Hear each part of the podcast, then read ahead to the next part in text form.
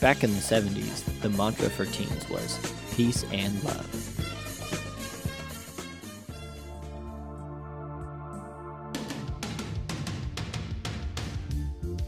In the 80s, the mantra for most teen boys was skate or die. Flash forward 20 years, and what do our youths care about? What's the Wi Fi password?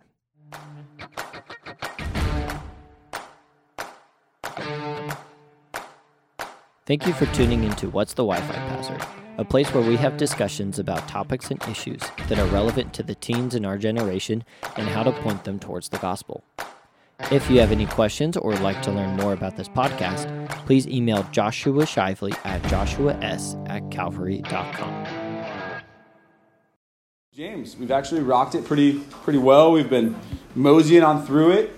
Um, I'm kind of debating what I want to do in the new year. Of course, December is going to come, and we're going to do some Christmas time. Hey, couch hoppers in the back. Noah, elbow in the face. You can elbow Caleb in the face if he keeps talking. So, um, yeah. um, so with January coming around, right? I, I'm kind of praying about what to do. I've got quite a few of you guys leaving this next summer, and so I'm kind of debating like, what am I going to teach? You know, what am I going to teach?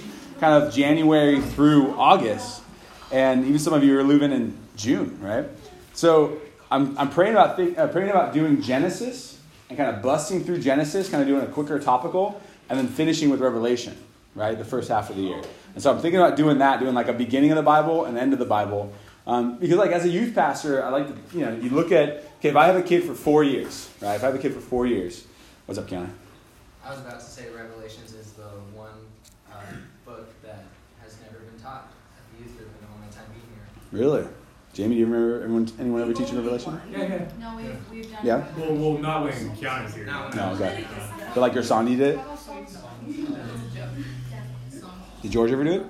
Jordan never, I asked him mm-hmm. constantly. Not, not all the way through. Okay. Not all the way through. That's Okay. So I would love to teach you seniors Revelation. It's a fun book to teach, fun book to study through. Not Grisani did? Okay. So I'm kind of praying through that so you guys can pray for me because I know there's a- quite a few of you guys going to be leaving, you know, come June. Um, and it's going to be changing our dynamics of our youth group quite a bit. We get that new load of eighth graders up, and so it'll be a lot of fun. Um, but yeah, you guys been enjoying James? You guys been enjoying this? Yeah. Has it been good? Um, yeah. Has it been? Uh, has it been different from the way you guys have studied it before? Have you guys like been enjoying the way we've been teaching it and kind of going through it? Did you guys enjoy the other teachers? Reed and Meg and Erica and Tate. Did you guys enjoy that? Yeah. yeah, Eva. Eh. Um, I'm going to tell Tate. um, all right, guys. All right. Well, I want to keep teaching that way, even if we go through from Genesis to Revelation, do that kind of kind of book cap. What are we doing, Erica? Okay. Um, don't be getting cream on my on my uh, beanbag. Um, cream. There's no cream. Okay, good. Uh, only in youth group can I say that. Um, all right, so really, really, Keanu. To the pure, all things are pure, big guy. Okay, let's just stop there. Um, all right, so anyway, James chapter five. It's been a great time studying through it. I've enjoyed it. I know my my leaders who have taught have enjoyed it. Hopefully, you guys have too. Uh, so let's finish this thing. Sound good? Yeah. All right. Pray with me. Father, we come before you we just thank you, Lord, again for your grace and your mercy and what you continue to do in us and through us as we study books like this, as we find out what it means to be practical in our faith and real in our faith and, and allow this faith to be living within us, not just by work or by word, but by works, Lord. So we just thank you so much for this time. Thank you for just how real your word is. We ask and pray, Lord, that you would just even speak to us tonight, that your spirit would do a work. In your name, amen. All right, guys. So up to this point in James, we've been cruising through, and and it's hopefully you can see the book of James in a, in a way where where um, it can kind of be taught kind of sections. You know, it'd be really easy to go to a chapel at Trinity High and take any section from the book of James, right? Or if you go to a camp, like basically any camp teacher could take one section out of the book of James and just kind of teach that one section, and, and they can really be used like that. But the, the benefit of going through a book like this, as we have, kind of verse by verse, section by section, is that you can get the big picture. You can really see what's happening. And that James isn't just sectioning out certain types of Christians, but yet he's calling all of us and, and to, to a deeper understanding and a real faith, a living faith. That we wouldn't just be these zombies walking around or these kind of half hearted or half living Christians, but we would be truly living and thriving Christians. And hopefully, not just taking this in sections, like kind of like piece by piece, but kind of as a whole, you would see in here like yourself through each section. It'd be easy to read about the rich man and be like, oh, yeah, that's for rich people. or it'd be easy to, to like read about someone that doesn't give to the poor, or doesn't help out, you know, to a charity, and be like, oh yeah, that's those people. I, I serve in children's ministry. But hopefully, as you read through a book like this, you see, like, no, I'm in each one of these sections because of my sin nature, because of my my tendency as a Christian to to backslide and to, to go to a place of isolation and go. what do you do? I'm confused because I decided to pick the messiest thing and I don't have enough napkins, so I just feel like I don't know what to do. Take the box. I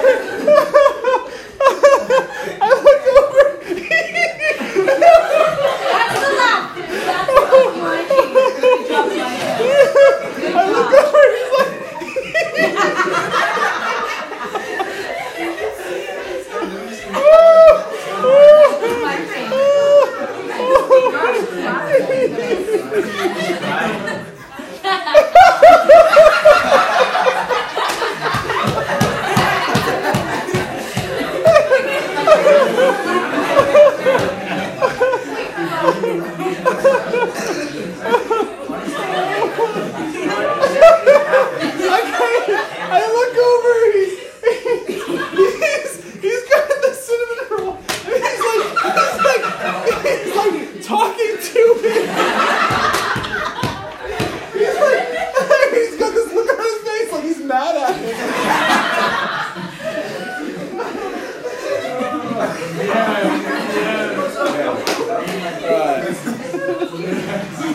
Elijah. Love you, man. Um, Wish I could say the same. all right. Wow. I wish I could say the same. Okay. I know he's joking. I know he's joking. Okay. Whew. Okay. Hmm. So, hopefully we can see ourselves in these sections, right? Every one of them, right? Every one of them. That we can that we can seriously like look at each part of James and go, yeah, that's that's part of who I am. That that I have the tendencies to be uh, you know stingy with my money. I have the tendency to not want to give to some type of charity. I have the tendency to use my tongue unwisely and unglorifying to God. I, I can totally see myself being partial or, or sh- showing partiality to, to certain type of Christians or certain type of people. Uh, I can be unloving to my brothers and sisters in Christ. I can, I can be uncompassionate. I can not show mercy. I can not show grace. I can, I can be a lot of those things. And my tendencies and Josh Shively and my flesh away from Christ, um, I'm everything that James rebukes us from and tells us to, to run away from. Uh, even to the point where James says, flee from God or flee from the devil, and he'll flee from you. Draw near to God, and he'll draw near to you. I mean, how many times in a day can we can we have that debate, that fight within us, where we're being called to draw near to God? And he's saying, if you do that, I'll draw near to you. And in that same word, like flee from the devil, and he'll flee from you. I mean, how much do we have that battle, that debate, that, that fight within us? And how many times do we not listen? So my heart is that as we've read this practical book, that this writer from 2,000 years ago, this, this man who, who knew Jesus and was this pastor over the church in Jerusalem, that we would read this and go, yeah, he's speaking to me. He's speaking to my tendencies, to my sin nature. So as we finish this book tonight, verse 13 down to verse 20, he basically just kind of ends it. It's just this abrupt ending. But really, would you think it would end any other way from this very practical man that's like, all right, I've told you what I got to tell you. Now do it and let's move on. it's like, it's not about messing around. It's not about this big salutation or this big, like, oh, this might happen. And if the Holy Spirit moves, maybe I'll do this. And, you know, I have all this vision. It's just like, no, be practical in your faith, faith and do what you need to do. So he starts out in verse 13 tonight as we finish this section. It says, Is anyone among you suffering? Let him pray. Is anyone cheerful? Let him sing praise. Is anyone among you sick? Let him call for the elders of the church. Let him pray over him, anointing him with oil in the name of the Lord. And the prayer of faith will save the one who is sick, and the Lord will raise him up. And if he has committed sins, he will be forgiven. So James starts out this section by asking three questions. If any one of you is suffering, if any one of you is cheerful, if any one of you is sick. Now, again, he's speaking to Christians, mature Christians. That's the hope that James, as he writes this letter, that he's not talking to babies. Right? He's not talking to immature Christians, but Christians who have walked this faith for some time, who understand, in a sense, like, like what we should do as Christians. That you at least have some type of sense of, of what I should do, what my call is as this believer in Christ. I look at many of you, and many of you have been raised in the church. Many of you have been going to church since you were in children's ministry. So there should be a, should be a sense inside of you of knowing what to do. There should be a sense inside of you of, of how I should walk as a Christian. And even if you came to Christ later in life or in middle school or in, in, in high school, like hopefully you've been going to this youth group long enough where you have some type of sense, some type of drive of what it what our acts acts should be as Christians. So as he asks these three questions, right? If you're suffering, if you're cheerful, and if you're sick, he then gives us the answer pretty quickly, right? Right after. If you're suffering, you should pray. If you're cheerful or happy, you should sing praise. And if you're sick, you should ask someone to pray for you. ask a more mature Christian to pray for you. That's kind of the obvious answer, isn't it? It's like being in children's ministry, and what's always the answer? Kiana, what's always the answer in children's ministry? Jesus. Jesus, right? It's, it's, it's the simple answer, it's the real answer. And yet, we, it's so simple, it almost is like, no, there has to be more, hmm. right? There should be more, right? No, there shouldn't be. See, Christians, as we walk through this life, yes, there is a spiritual realm, there is, is a whole spiritual side to this walk that we should, we should be aware of and know of and, and not be naive to. But at the same time, most of your Christian walk, day in and day out, as the sun rises and sets, as the tides come and go, as the seasons kind of circulate, as you grow older, as you walk in this faith, day in and day out, you're going to be faced with just the practical steps of what it means to be a Christian, of what it means to be more like Christ, of what it means just to take one step in front of the other, letting the Holy Spirit work in you so that you can be more like Christ as you grow and as you mature. And see, these, these, it's these little yeses, it's these little things that we say yes to, that we, we agree with God in and walk in this life with, that help us grow in maturity. It's those little things that as you get older, you realize God's calling on your life. Many times when someone comes to me and says, says I don't know what my calling is. I don't know what God's like purposes for my life. One of the things I ask them first is, well, have you prayed? And I know that's the obvious answer, but it's like, have you just said yes to God by praying? Have you, have you read his word? Have you sought any counsel from any older Christians that you may want to be like? Many times they answer no to those things. And yet, those are the little things that, that help you find God's will, that help you move closer to being like Christ and growing in that maturity. And so, James asks those questions. They're very rhetorical, they are. And they're very much, should be an obvious answer to you. And yet, how often do we not do those things? Right? I mean, how often do we do it? If you're suffering, and not just like suffering and pain, but you're going through a trial in life, right? You're going through something harsh. We had the example of Denise breaks up with Caleb, right? And like Caleb's just tormented and he's like crying and he's weeping and like, what should he do? He should pray, right? He should pray. It's just an analogy. It is, yeah. right? Now let's get a little more serious. Something that happens in life, right? Your, your parents, they separate. A friend of yours that you really love dearly, like, like turns his back on you or even stabs you in the back. You're going through a hard time in life. You're going through anxiety or fear, or you you have some type of depression happening. The most obvious answer is pray. The God that created you, that wants to walk with you daily, that wants to draw you into maturity and wants to draw you into a deeper Christian walk and a living faith, is saying, I'm here for you. Like I said earlier, James said, draw near to God and he will draw near to you. And so the idea here is that the simple answer, the real answer is you should pray. And that term suffering is really any type. If you remember earlier in the passage, or in the, in the book, James talked about that. During trials and tribulation, find it all joy. It's this idea that we're finding joy, we're finding peace in that because we're praying. He also says if you're sick, now this isn't just like a physical sick, right? But this is also, I'm sorry, if, if you're cheerful, right? If you're cheerful, you should praise. If you're cheerful, there's something going right in your life, there's something going right in your walk. It's probably because of God's doing, not because of yours. I mean, honestly. When was the last time that, that something really awesome happened in your life and you just said, you just said, Yeah, God, thank you for that? You know, and hopefully that does come easily. Usually in my life that comes a little bit simpler or easy, easy easier than praying when I'm when I'm mad or I'm suffering. Usually when I'm mad, I'm suffering, I'm I get frustrated and I want, you know, I want to control the situation. But when good things happen, we should praise.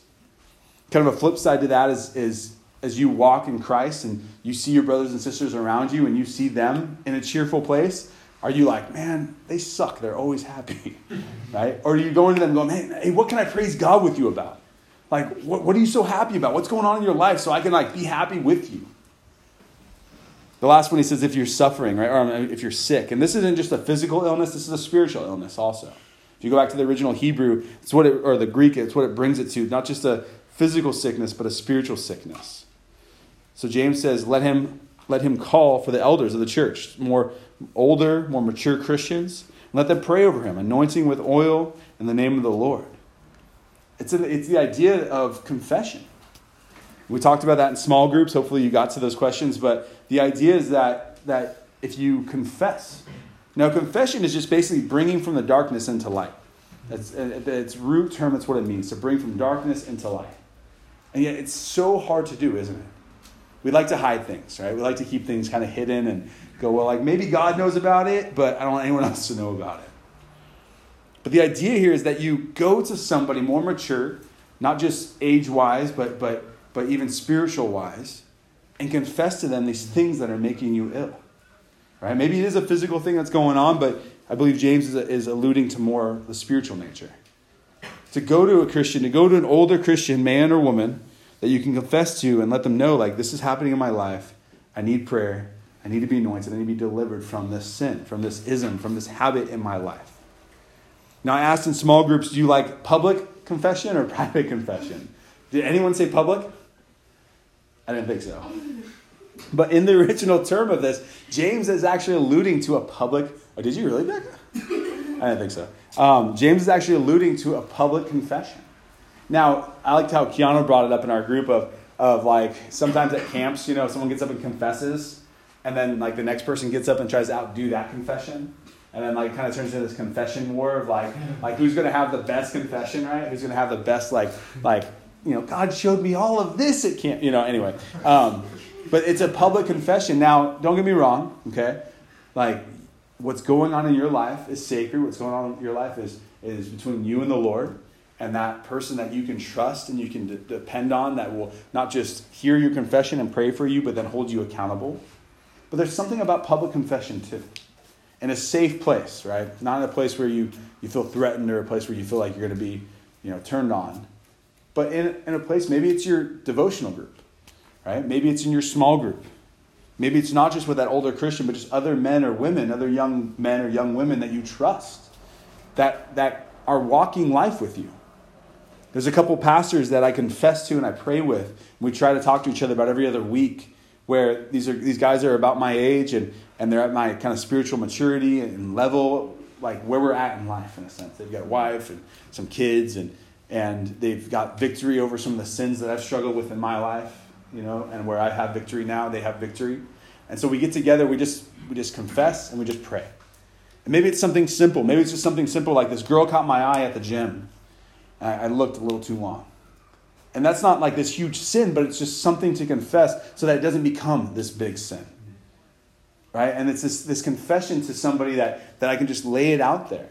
And these guys know me and I know them, and it's, it's the idea that, that there's, this is a safe place. So what James here is saying is listen, these three questions he lays out, they, they are so obvious. But like how often do we do them?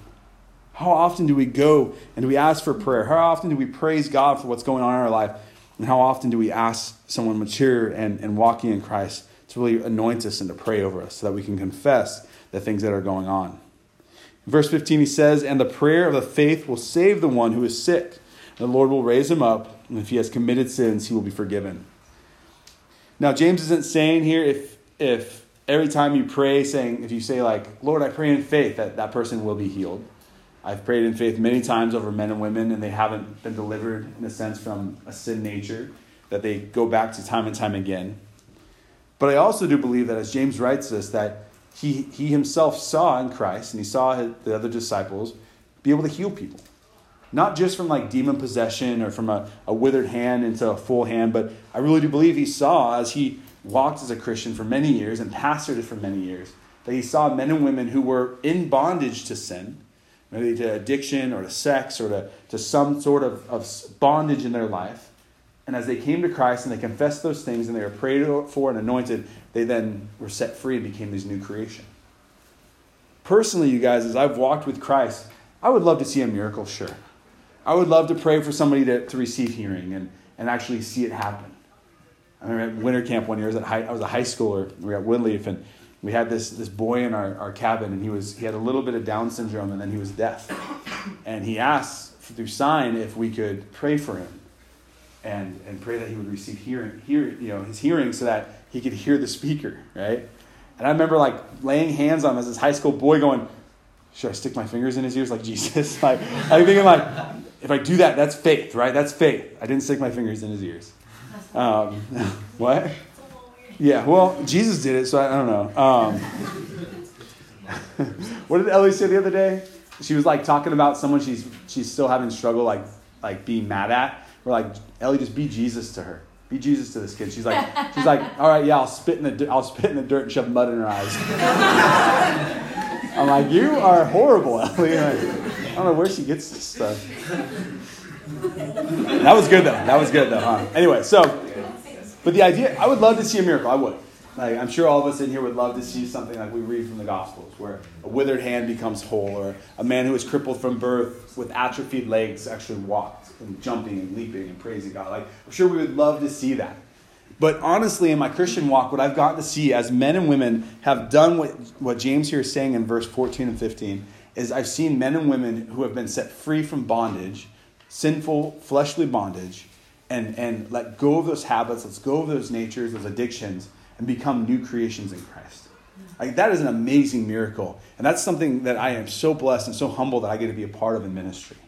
Is that I get to see people, not just, not just like grown ups, but young people, confess sins, confess struggles, anxieties, fears, habits, and watch you walk cleaner, watch you walk whole, watch you walk without chains wrapped around you because you've confessed those sins before, before not just me or my wife or your leaders, but before Christ, and you've walked new. This is what James is getting at here. It's something so like obvious to us as Christians, isn't it? Mm-hmm. You've probably heard this before. You've probably heard this from another pastor before, what the, the, the, the steps are. I'm sure if you came to me and asked for prayer, I've, I've walked you through steps like this of, of how, to, how to be released from these bondages and these sins. But how often do we go to? And so James just wants to make it abundantly clear to us as he finishes this letter. If you're in a place of suffering, first thing you should go to is prayer. Don't go to Instagram telling everyone about it. Right? Don't go to your bestie. Go to prayer. If you're, placing, if you're a place of joy and things are good in your life, have the perspective just to thank God. Heck, if you wake up tomorrow and you slept in a warm bed all night that was dry and comfy, you should just wake up praising God, guys, honestly. Right? If you're going to bed with a full stomach tonight, just praise God for that. It should just be like right out there. And then if you're in a place of sickness, spiritually, physically, we should go to a place of confession and thanking the Lord for these things and laying it before Him. It's obvious, but it's true, it's real. And we see this in Jesus' life too. Many times Jesus through the Gospels talks about parables, doesn't he? Right? He tells us these stories. And sometimes those stories are like a little confusing. It's like, well, Jesus, what do you mean about that? Like, how is the kingdom of God like this big old tree? And what does it mean about the birds in it? I thought birds were bad in the Bible, so like what does this mean? But in like John chapter 17, you have to turn there now, but the idea, Jesus is, is about ready to go to the Garden of Gethsemane. He's about ready to be betrayed by Judas. And he says this prayer in John 17 that is just so like real and practical. He basically just says, God, you sent me. I did the work. I'm about ready to die on the cross. I'm going to die, rise again, and I'm going to sit at your right hand. Send your spirit to these guys so they can do the same. Like, I mean, it's just this such obvious prayer. It's just this practical prayer. I love it because in so many ways we can get way spiritual about this Christian walk. And way spiritual about all these things that are happening. The devil's behind every bush, and I'm always being tempted by the devil when it's like, no, it's you, your sin nature, you're tempting yourself, you're making stupid choices. Don't do that. The idea is that we can make it so spiritual, you guys. But, but we need to remember how practical this life is, how practical this Christian walk is. That day in and day out, the sun is going to rise, the sun is going to set, and you and I are going to just walk each day as humans, these, these created beings on earth, making the choices to say yes to God, to pray when we need to, confess when we need to, and to keep maturing in faith. Mm-hmm. Knowing that in that faith, the Spirit's doing a work in us, even when we can't see it. You guys tracking with me? Yeah? All right. Very practical, very real. Verse 16, moving on, he then says, Therefore, so continuing this thought of, of, of this confession, right? Confess your sins to one another and pray for one another that you may be healed. The prayer of a righteous person has great power as it is working. Elijah was a man with a nat- nature like ours, and he prayed fervently that it might not rain. And for three years and six months it did not rain for, uh, on earth. Then he prayed again, and the heavens gave rain, and the earth, earth bore its fruit. So in verse 16, he's saying this, therefore, continuing the thought, confess your sins to one another and pray for one another that you might be healed. Again, a very practical, just truth. This should be something that's highlighted in your Bible, something that's you write down in your notebook. It's just this foundational truth that if we confess our sins to one another and we pray for one another, we're going to be healed. Not just again physically healed, but spiritually. Now, of course, you're saved by Jesus and Him alone. You guys get that, right? You can't go confess to a priest and say a couple Hail Marys, right? If you just confess to me, that's not enough, right? You guys get that? Shake your head. Say, yes, Josh. We get that. Okay, okay. Salvation comes from Jesus, right? Believing in your heart, confessing with your mouth that He is Lord, the Bible says you will be saved, all right? But what you, continues to grow you as a Christian, what continues to, to mature you and move you on is this confession and prayer for one another. You guys have heard me talk about community before, correct? Yes. Our church is big on it. That's why we pour so much into life groups, right? That's why we, we as a youth group, pour into small groups so much. That's why it's such a big chunk of our youth group, right? I love our D groups that happen every other Sunday between you young ladies and young men. That's community, right? You don't get to choose who shows up, right? Relationships you do, right? You get to choose your friends on Instagram and on social media, right? You get to choose. I heard Liam got got an Instagram. He got an Instagram. Yeah, all right. yeah, yeah. I'm teasing. I'm teasing, Liam. I'm teasing. Yeah. Yeah, yeah. All right. Don't do it, Liam. Delete it, man. If you're convicted, I want to. then, then, then do it, bro. Do it, man. To I love you guys, but I don't want it. Good. Okay. Anyway, so we'll talk after. We'll talk after. All right, we'll talk after. Though. Talk after. All right. Um, shoot. Sorry. No, it's all right. I did that. Um, oh, community. We don't get we get to choose our friends, our relationships, but you don't get to choose who shows up here tonight. You guys don't get to choose who's sitting on the couch next to you, or I or I tell to sit between you and somebody else. Like you don't get to choose that, right? That's community. And that's what Jesus wants for us. That's what James is calling us to. This confession to one another, this prayer for one another. I mean, ask yourself, you guys, when was the last time you prayed for one another in this group? And when was the last time you, you literally looked at someone, and it could be from your de- devotional group or your small group, and they, they confessed something or they talked about a hard time, and you prayed for them on your own accord? Not just in your group, right? When Erica or your, your small group leader is like, hey, let's pray now. But on your own accord, from your prayer journal, you prayed for that person in your group. Mm-hmm. Right? This, this is what creates community. This is what creates maturity in you. Right? It's not about what God's doing in that other person, it's what God's doing in you. Maybe you're having a hard time with someone in this youth group. Maybe their attitude or the way that they talk or the way that they, they look, the way they smell. I don't know. But maybe it's something you're having a hard time. Have you ever prayed for that person? Pray that God would not just like grow them, but then change your heart for that person. Mm-hmm. Right? It's not about them, it's about you. James then gives us this example of Elijah, right? Where actually he says the prayer of a righteous person has great power as it's working. You guys, I'll be honest with you. I read a verse like that and I'm like, man, I don't even know if I'm close to that. I have no idea. Like, what does it mean to be a righteous person and have power in your prayer? Like, what, what level do I have to get to, right? Like, I, how do I level up to that righteous person who has power in my prayer? How do I know? Right? Because I've prayed for people for years, right? Men and women that I would love to see come to Jesus and they haven't yet. I've seen kids in youth ministry through the years that I've prayed fervently for. My wife and I have wept over and prayed for and watched them walk away from the Lord. Right? Watch them go into a relationship we told them they shouldn't go into. Watch them get pregnant and have a child young and, and walk in a really hard way of life. Like I've watched this happen over and over again. I've watched divorces happen where, where husbands and wives who have been married for multiple years just say, I'm done, and they walk away. Through much prayer, through much counsel. So, so does that mean like my prayer isn't righteous? Like, does that mean I'm not a righteous man because I prayed, so it should work? Is that what it means? No.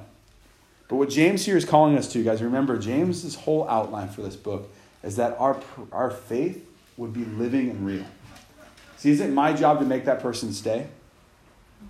Is it my job to make that husband or wife and convince them to staying with their spouse? Is it my job to, to change the heart of that young person who's going down that road that I know is going to cause them pain? It's not. I would destroy myself. I would have died a long time ago if I thought that was my job.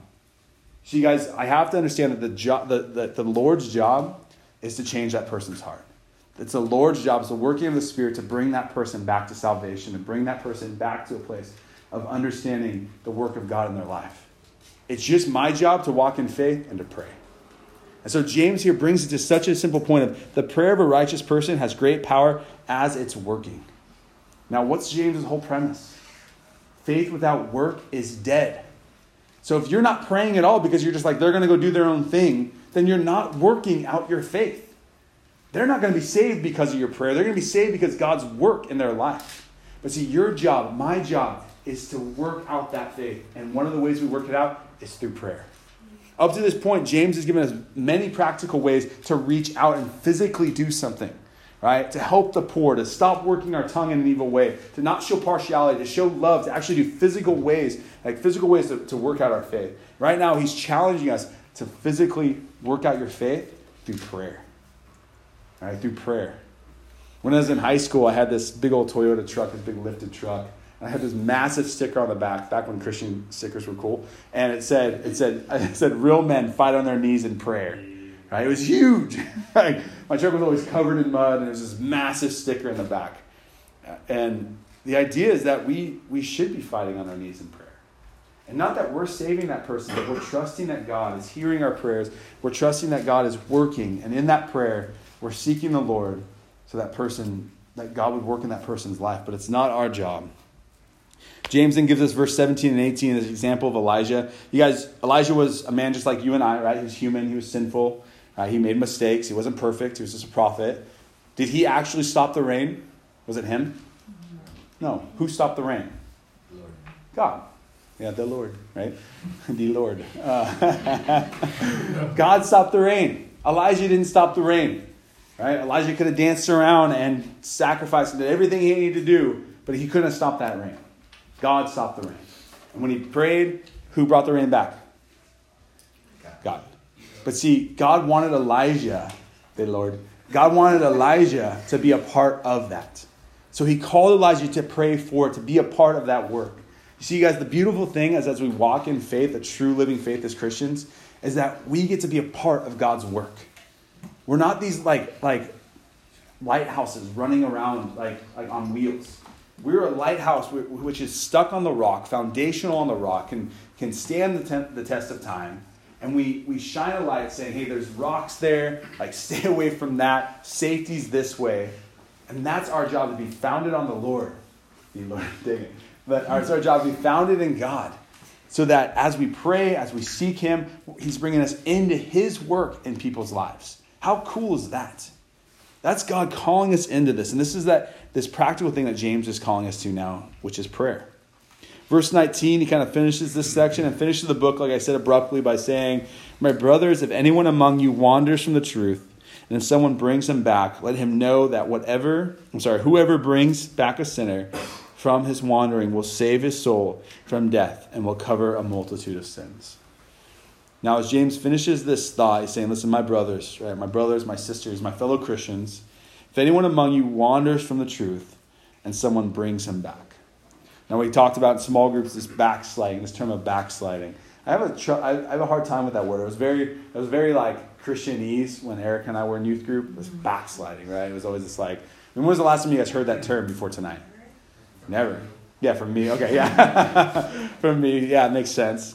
It's not used much today's Christian talk, but like definitely when Eric and I were like were in youth group, it was all about backsliding, right? Oh, they're backsliding. They saw them in an R-rated movie. They're backsliding, right? they're drinking Monster Energy drinks. They're backsliding, right? It was like, um, listening to non-Christian music. Okay, you guys, I have a trouble. I have, I have a hard time with that because it's not about it's not about naming and, and pointing out backsliding. It's not. Okay, it's about looking to one another as, as Christians, as brothers and sisters, and and, and just being there for each other. Just being there. I mean, in all honesty, if you if you guys know of someone in this youth group or another Christian that you love and care for, and they're walking down a path that that's causing them pain or others pain, or or they're they're not like seeking the Lord in what they're doing, like wouldn't it just be like by love and by grace and by your compassion to reach out to them and say, hey, like come back this way. I love how James uses the word to wander, right? Mm-hmm. Like he's wandering away. He's not sliding away like back when i think backslide i think like on a mountain and you're like sliding you're like gone right? But he's wandering. And how many of us in here tend to wander? We all do right? we all tend to wander. We, we wander on instagram. We wander on social media. We wander on spotify. We wander around the mall. We wander in youtube videos right like we all wander every one of us does but see the idea here is how many of us could reach out and talk to like the other person and say, listen, like, like this is, this what you're doing here. Like I see the pain. I see really. Come on, guys, you big old long-legged man. Um, the idea here is that James, as he finishes this book, he's calling us to a more intimate relationship with each other. Knowing, as he finishes there in verse 20, let him know that whoever brings back a sinner from his wandering will save his soul from death and will cover a multitude of sins. Now, this isn't about, in a sense, like losing your salvation. I'm not going to get into that tonight. But I've seen people who profess to be Christians, who look very Christian and can walk the walk and talk the talk. I've seen them make very bad choices in their life and wander from the Lord to a place of unconfession. Now, I'm not God. I'm not going to say they lost their salvation. I'm not going to say they never were Christians. I don't know. But I've seen people make this, right? I've seen, seen people make this choice. I've seen people walk down this path many times through life. And maybe they've made that choice and they've just like, I'm going this way no matter what you say. But see, wouldn't it still be my job? Wouldn't it still be my place as their brother or their sister in Christ to reach out and say, hey, what you're doing, maybe you don't see it right now, but this is going to be a lot of pain and a lot of sorrow. In love and in grace and in, in complete compassion, I'm reaching out to you because I don't want to see you go down that way. And as James finishes there by saying it covers a multitude of sin and saves their soul, you guys, again, this isn't just a, a, a, spiritual, but it's a physical. I mean, how often do we see people go down those paths and it's just a life of physical torment? Maybe their soul's saved, but man, they are just they are physically tormenting themselves by making choices where they're hurting their mind and their body and, and destroying relationships around them. So I love how James finishes this. It's simple, it's real, it's practical. It creates community. It calls us to have a real living faith. Because think about it, guys. If we can't reach out to one another, if we can't be honest and real with one another, even within this youth group, within your D groups, within your small groups, like how are we expected to be any type of impact to the world around us? How, how can we express to someone we're talking to? Maybe it's the barista that's making your coffee that you're sharing your faith with, or maybe it's someone within your school or your drama class or wherever your sphere of influence is, your job. And they want to know about your Christian faith. And if you don't feel comfortable here, if you don't feel loved, if you don't feel taken care of and feel the compassion from your brothers and sisters, why would you want to invite them into it? I was talking to a guy the other day. Um, we're looking to hire a director for you know our, our, children's ministry, and this guy called. He lives in Southern California, and I'm talking to him, and he goes, "How's the church? Like, how healthy is the church?" I said, "Well, I go, I go, I'm not you know, I, was like, well, that's kind of a funny question because like, of course I'm going to tell you it's healthy." And he goes, "Well, yeah, anyone would say it's healthy." And I said, "Well, let me put it this way: you have been married for 12 years. He goes, Yeah. I, oh, you got three kids? He's got three little kids. He's like, Yeah, I got three kids. I'm like, I'm being honest with you. I would not tell you to move here and, and like destroy your family for the sake of ministry. How's that? And unless this was a healthy place to move. In a sense, like I feel healthy enough here. I feel secure enough here that I would invite anybody to this church. Because I feel like it is a church that can love them and, and show compassion to them. I feel comfortable talking to any kid and inviting them to this youth group because I know that you guys will be open to them and, and be loving to them, that they won't feel like outcasts here, hopefully.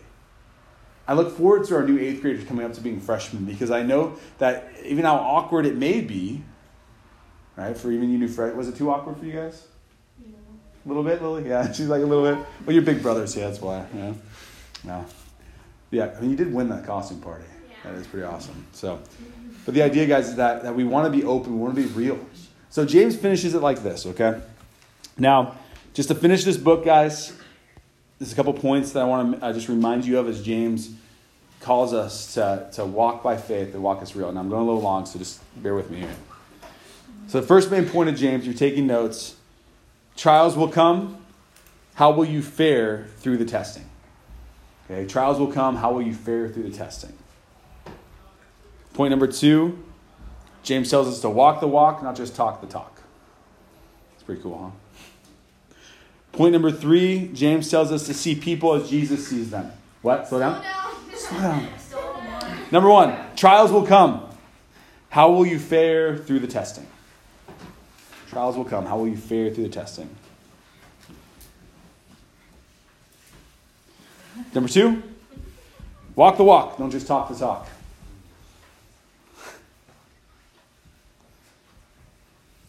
Number three,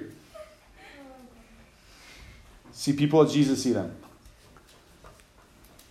Pretty simple, right?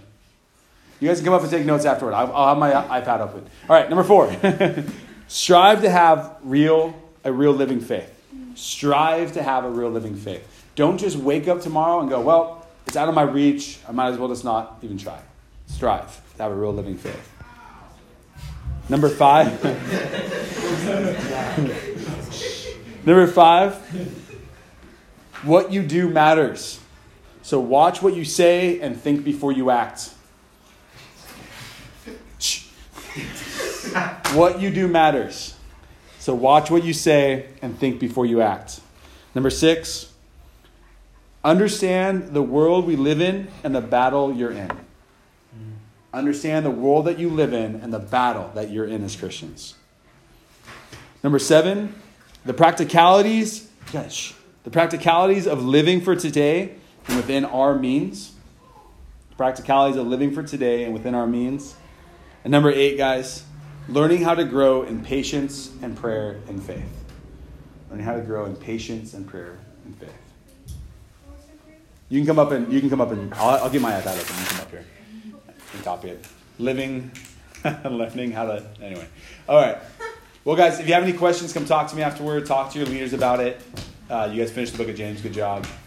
All right, Father, we come before you. We thank you so much for your grace and mercy as we just strive to walk by faith, God.